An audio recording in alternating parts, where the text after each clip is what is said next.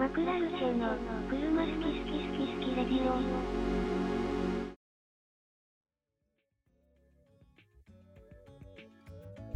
こんにちは、ちょこんにちは。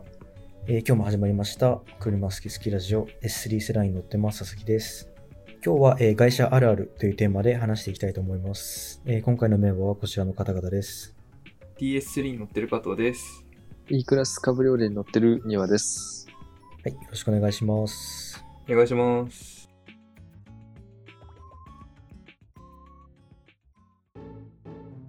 マクラルチェの車好き好き好き好きレディオ。は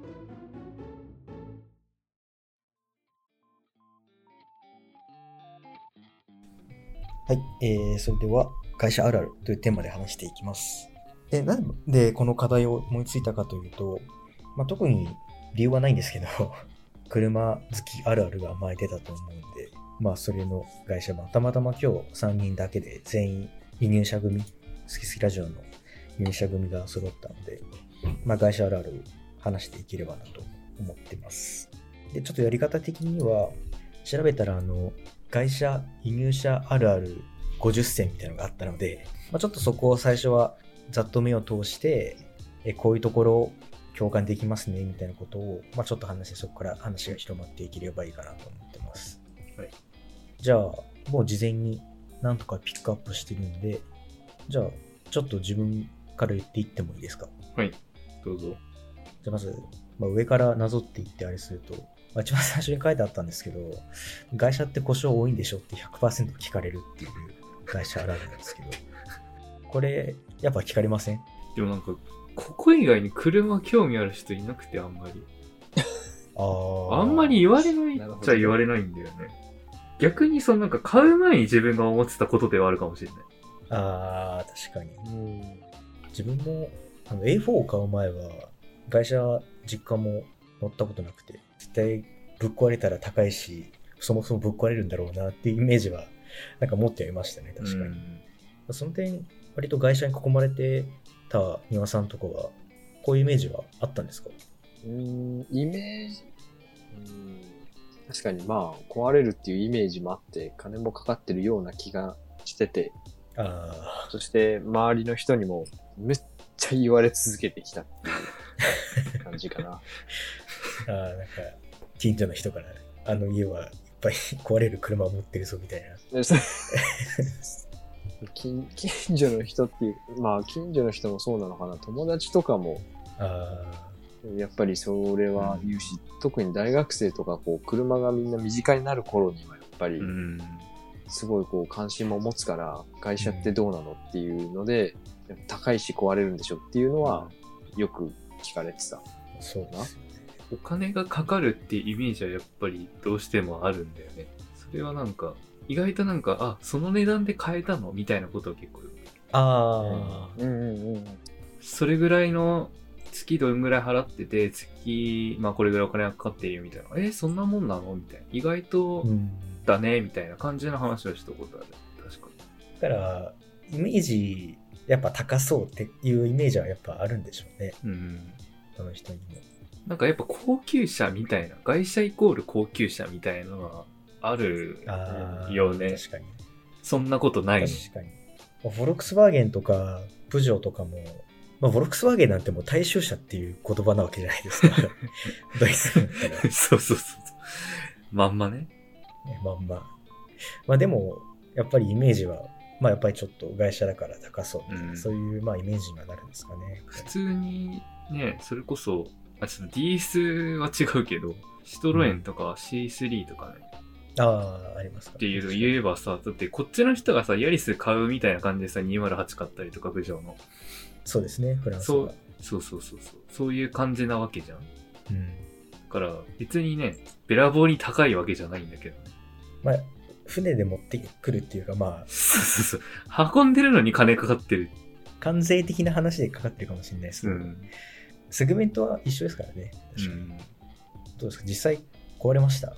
今のところ。壊れてはないかな。お皆さんはどうですかね？壊れたね。あ、本当ですか？うん。割と致命的なナビ周り。ああ車利転送品はいはいはい。一括、一括故障みたいな。一括故障。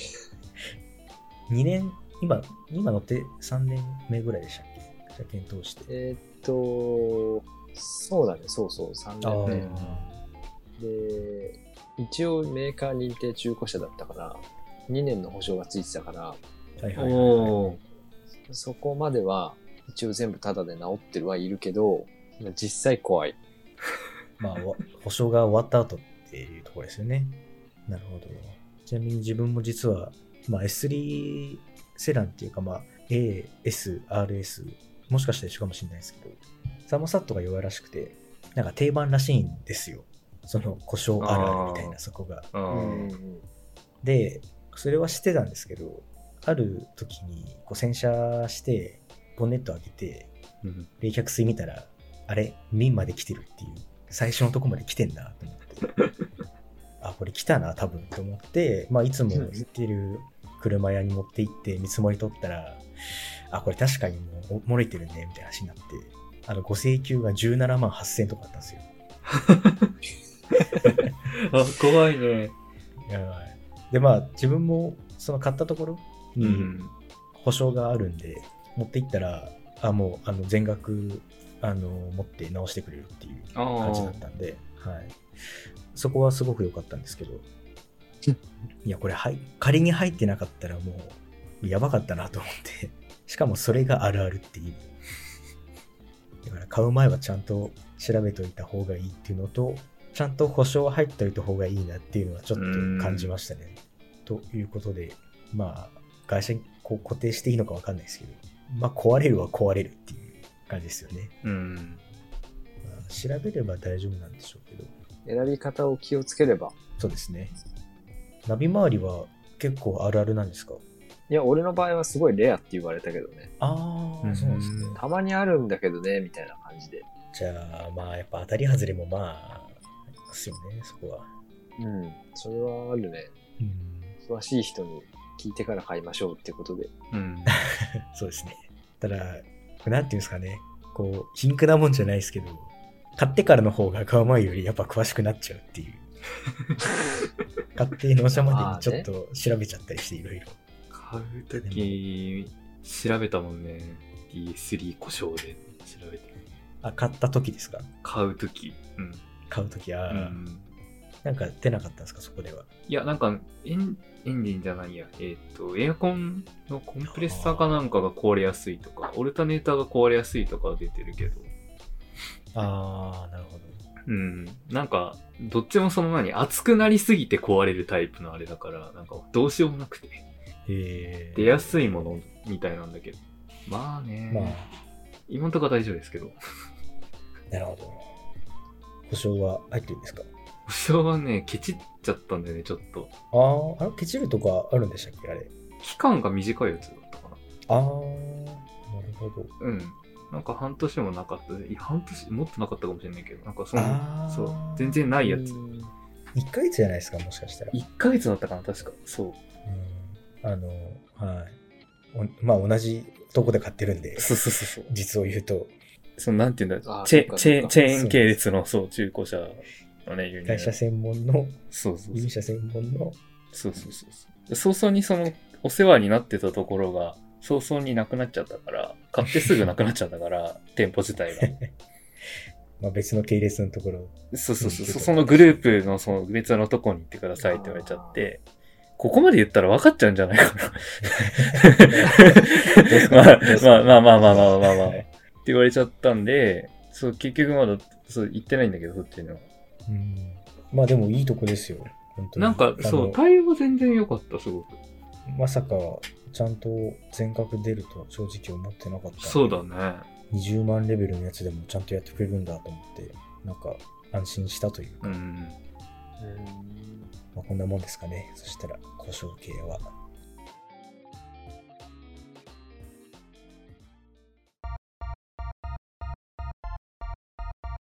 マクラルシェは、車、好き。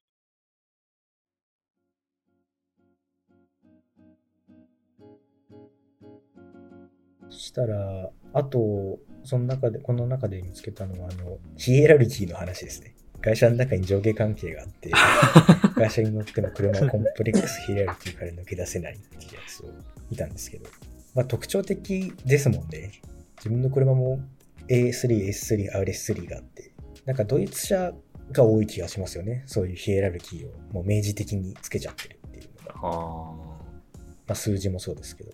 確かに。ー結構まあなんか名前がね、まあそうですね。記号とか数字、順番がついちゃう、パッと見で順番がついちゃうからね。そうなんですよね。なんか割とそこはドイツ車とかがやっぱ多いらしくて、ボルボのディーラーで、うん。あの、竹岡圭さんっていうモータージャーナリストああ、はいはい。いるじゃないですか。うん女性のはいおぎやはぎのあの愛車遍歴のはいはい MC やってる方だったりとか。あとなんかもう、その人と、あと、ちょっとすみません、名前を忘れちゃったんですけど、えっと、名前忘れちゃったんですけど、もう一人なんか開発ドライバーの方がいて、その人となんかトークショーみたいなの行ったことあるんですよ、実は一回。うんうん。で、その時に言ってたのが、なんかボルボはそういうのやりませんっていうふうに言ってたんですよ。大きさの違いはあるけど、それは家族の構成とか、その土地のあれによって違うだけで、ボルボにはヒエラルキーはありませんって言ってたんですけど、なんかそこは面白いなと思いましたね。国のあれが出てて。なるほから装備に差がないって言ってましたね。どれ選んでも。うんうんうん。まあ、ただ、このヒエラルキーについてはもう、突き詰めるともう、ブガッティ買わなきゃいけなくなっちゃうんで、気にしない方がいいとも、確かにこのサイトにも書いてあったんですけど、極端な話ね。極端な話、結局あの、ブガッティが一番偉くなっちゃうんで、それで言うと、どれよりも。アッパークラスのアッパーだけどね、もうそれ。なんでもう、こういうのは気にしない方がいいっていうふうには。書いてありましたね。まあ、どの車にもいいとこがあるはずなんで。あと、他で見ると、追い越し車線を走るとなぜか道が開けていくっていうのがあったんですけど、どっちかというとなんか、自分は乗り換えて、乗り換えてというか、まあ、ベゼルからメインの車が変わって、なんか煽られなくはなったなっていうふうにはめっちゃ感じました。マジで？煽られなくなりましたね。煽られはしないか。なんかね、ちっちゃいからかなんかわかんないんだけど、はいはいはい。煽られはしないんだけど、なんか、まあ、煽りとも取れなくもない、なんかその、なんていうの、威圧感みたいなされたことは全然。おー、なるほど。か別に、あんまその辺変わんないかな。別に追い越し車線にいるからといって、開けていくわけでもないし。割となんかね、存在感が薄いと言ったらちょっと違うけど、日本車寄りなのかなわかんないけどね、DS3 が。個性はあるけど、あんまりなんかその、外車感がないのかわかんないけど、全然そういう感じはないね。まあ、確かに威圧感っていうよりかは、なんかおしゃれな感じですもんね、雰囲気的うには。ん。うん。それで言うと、多分一番いかついのは E クラスな気がしますけど、でも煽られなくなったのは俺はめっちゃ感じる。あるんだ、やっぱり。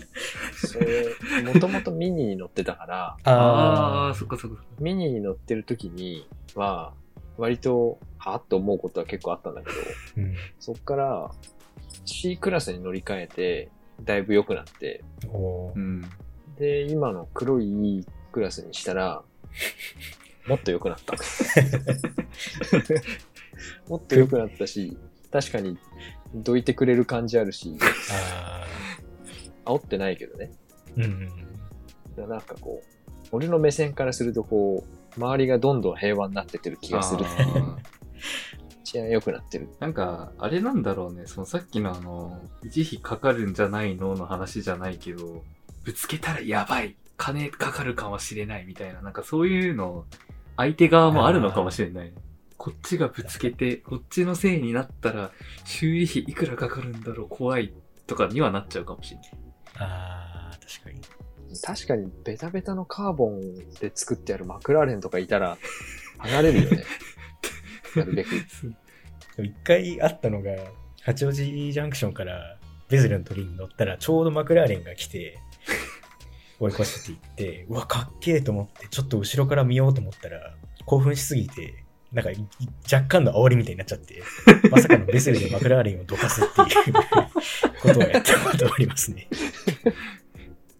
じゃあまあ、威圧感があればあるほど道は開いていくし、煽られもしなくなるということで、ヒエラルキーだ。ヒエラルキーだ。まあでもマークは大事でしょうね。DS のマークはあんまり知ってる人の方が少ないですけど、多分。うんまあ、ベンツのマークなんて誰が見てもベンツですからね。ベンツ、アウディ、BM はまあ誰がどう見たってね。まあ、あからさまですもんね。うん。その3つは。カイエン乗るともっとみんな毒気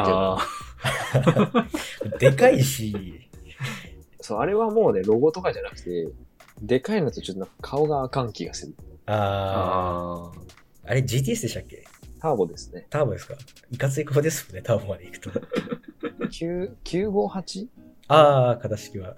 の前期だから、なんか顔が怖いのよ。後期は、なんか柔らかい感じなんだけど、うん。前期は何をそんな怒ってんのみたいな感じの顔だから。じゃあ、そうですね。前の車を道を開けたかったらカイに乗った方がいいということで、じゃあ。リア295ですけど、大変な大きさ。次が、あの、ドアを閉める音、エンジン音なのに芸術性を感じるようになるっていうところなんですけど。ドアを閉める音は、やっぱり合成感あるなっていうのは感じますね、すごく。それは多分ね、二人の方が多いと思うよ。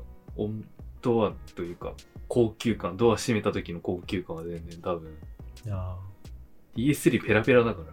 まあでもあのセグメントで、それこそまあ国産車とかと比べると、まあ、やっぱ重いしでかいですよね、ドアは。まあ確かに、ドアでかいのよ、うんそう。二ドアですもんね、まず。二度は、多分普通にあのサイズだったら国産だったら4つでしょうねっていうサイズ感のドア。うんノートとかよりひ長いんですかね。だったかノートとなか。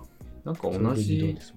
ぐらいなのかななんかやっぱその運転席周りの広さは全然違うのよ。結構後ろまで下がるし。前にもまあ出せるし。ただ、ドアがでかすぎて乗り降りがちょっとその狭い駐車場とかだとすごいしづらい。なるほど。まあ、でも逆に庭さんの車のドアはそこまで長すぎるみたいな感じたことはあんまないんですよね。あなんかね、クーペとかだとね、長いけど、降りるのに困るような感じはあんまりないけど。でもうん、シルビアめっちゃ乗り降り大変じゃない？あれ。シルビアですか？シルビア。えーあれも結構なんか乗りづらかった印象がある。うんまあ、それで言うともうソアラが一番乗りづらかったですよね。間違いない。まあ、確かにそうでしょうね。5メーターの車2ドアだっ確かに。た。あれは長かったですね。まあやっぱりでもドアを閉める音は本当にあからさまに音が違うんで、そこはうんまあ面白いなって思いながら乗れますよね。ちょっとやっぱ所有感もありますしね。そのうん。乗り降りだけでも。うん。あと次が高速走行時の安定性に惚れ惚れするっていうところなんですけど、わかります。これはもうあからさまに違いますよね、やっぱり。むしろそれは醍醐味。あー特にドイツ車は確かにうん。アートバーンがあるからなんでしょうけど、まあ、なんていうんですかね。気がついたら出てるの領域がやっぱりちょっと桁違いだなっていうのを感じますね。うん。正直ベゼルでも十分安定してるなぁなんて思ってたんですけど、同じような感覚で、あ、十分安定してるなぁと思って速度を見ると、もう結構出てるみたいな。結構なんか思ったより出てたみたいなことは割とあるね。乗ってると。うんそうなんですよね。やっぱそこの領域が本当に、あれですよね。言えないぐらい出てる時もあったりする。そそこはすごいなと思いますよね、単純に。まあ、GLE とかもすごかったですもんね。この間、みんなで乗りましたけど。あれはあれでなんか別の凄さもあったけど、なんかもう中ピカピカ光ってるし。いや、あれはすごかったな。あれ、すごかった。一番安い GLE、過去1300万みたいな感じでしたけど。いや、まあ、あれ買えたらいいですよね。やっぱりあれぐらいのサイズの SUV のドイツ車の安定さは、まあ、特にすごいですよね、本当に。うん。タイヤが太いのは、まあもちろんあるかもしれないですけど、そんなどんくさい感じもしないし、あれは素晴らしいですね。で、最後が自分の出したやつだと、ホイールの周りがブブレーキパッドの粉ですぐに汚れるってやつなんですけ これは、そうです。ど、これはそれはももう、まさしくあるある。うですね。本当に。ビビるよね。びっくりする。すごいですよね。本当に。すごい洗車して、帰って、駐車場止めた時にはもうまもう黒いみたいな。いそうそうそう。あれさっき拭いたのにな、みたいなね。や、そうなんですよね。本当に。聞き忘れたかなと思うぐらい汚れてるよ。いや、本当にそうです。あ、全部だ。ああ、そっか、みたいな。自分はもう最近何もやってないですね、ホイール、ついに。あ、諦めた？あもう、高圧、なんかあの、鉄砲落としじゃないですけど、ああの、ホイールクリーナーみたいのをぶっかけて、あ。高圧で流して、もう終わりです。拭きもしなければ、ああ。の、はい。洗いもしないっていうそれだけで終わりっていうそれぐらいでいいよね。いやもう切れないですからね、正直うんあそこまでいっちゃうと。まあ、あれは、不思議と、どの会社乗ってもあああなっちゃいますもんね、本当に。うん。フランス社も例外なく。うん。A の180とかでもなるでしょうし、うん。ゴルフでもなるでしょうし、本当に上から下まで。あの理由がちょっといまいちよくわかんないですけどね。なんで黒くなっちゃうかっていうのは。逆に国産車はなんであんな汚れない確かっていう。なんでですかね。パッドの種類がまあ違うんでしょうけど、あの、会社用に粉が出ないパッドみたいなのはまあ確かに言ってるんですけど、うん、聞くね、確かに。うんまあ、別に気候のせいな感じもしなければ、日本人の運転が特殊な感じも別にしないんで、まあドイツとかでも普通に汚れてるんでしょうね。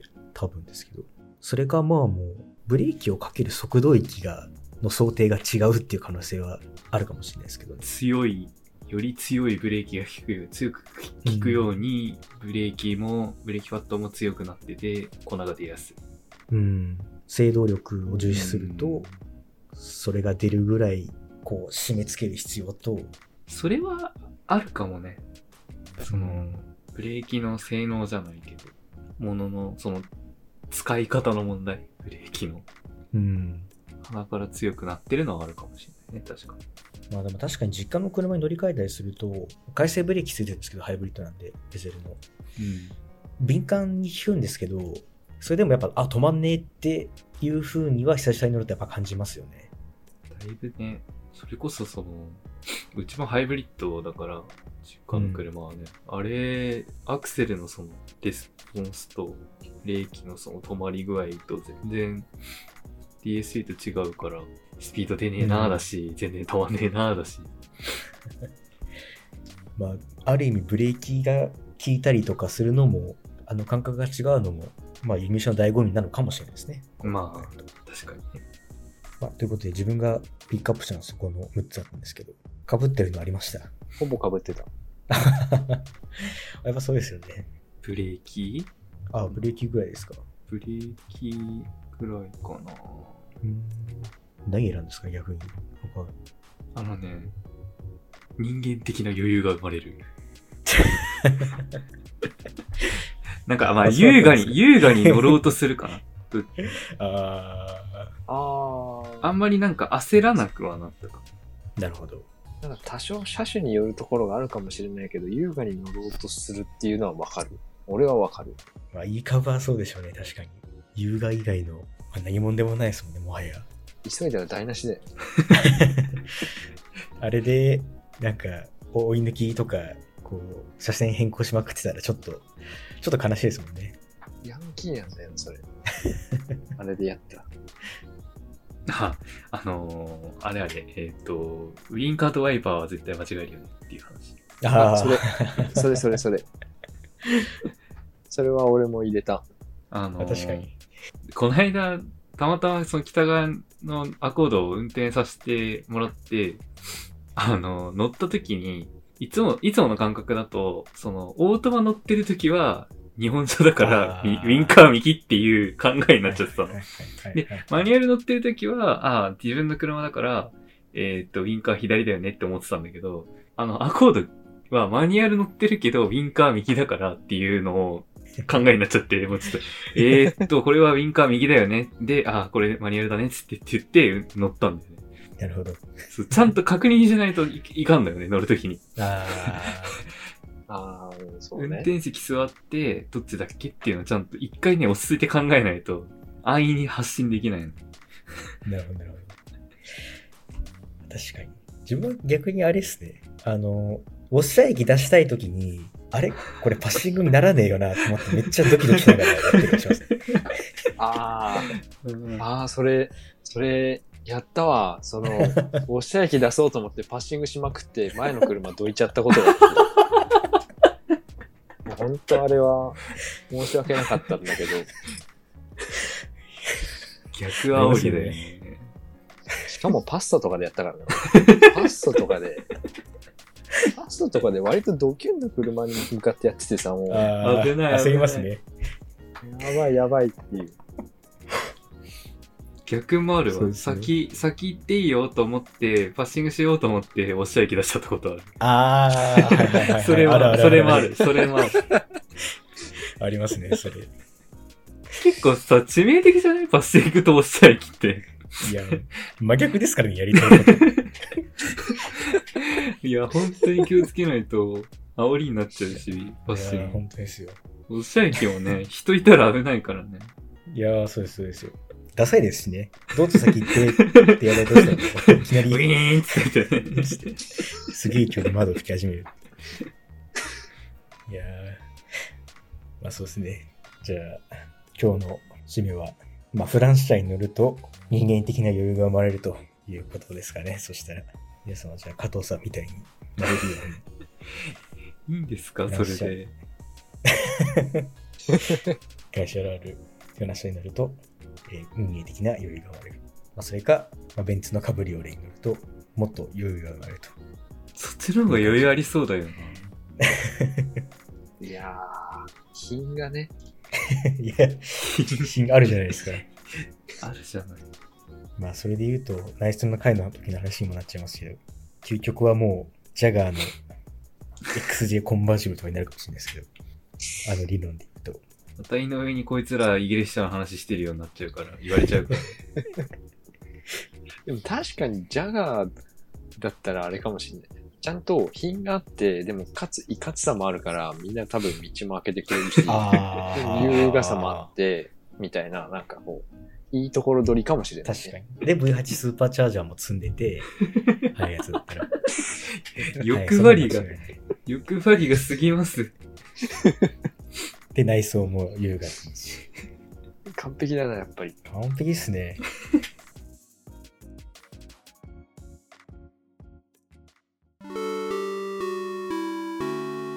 マクラルシェは、車、好き。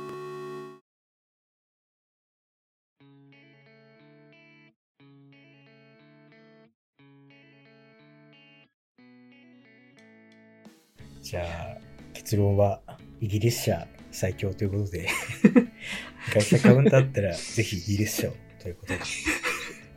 まあ、まあ誰も乗ってないんだよな。誰も乗ってないですね。乗ってたらやめとけっていう人がいるかもしれないですけど、もしかしたら。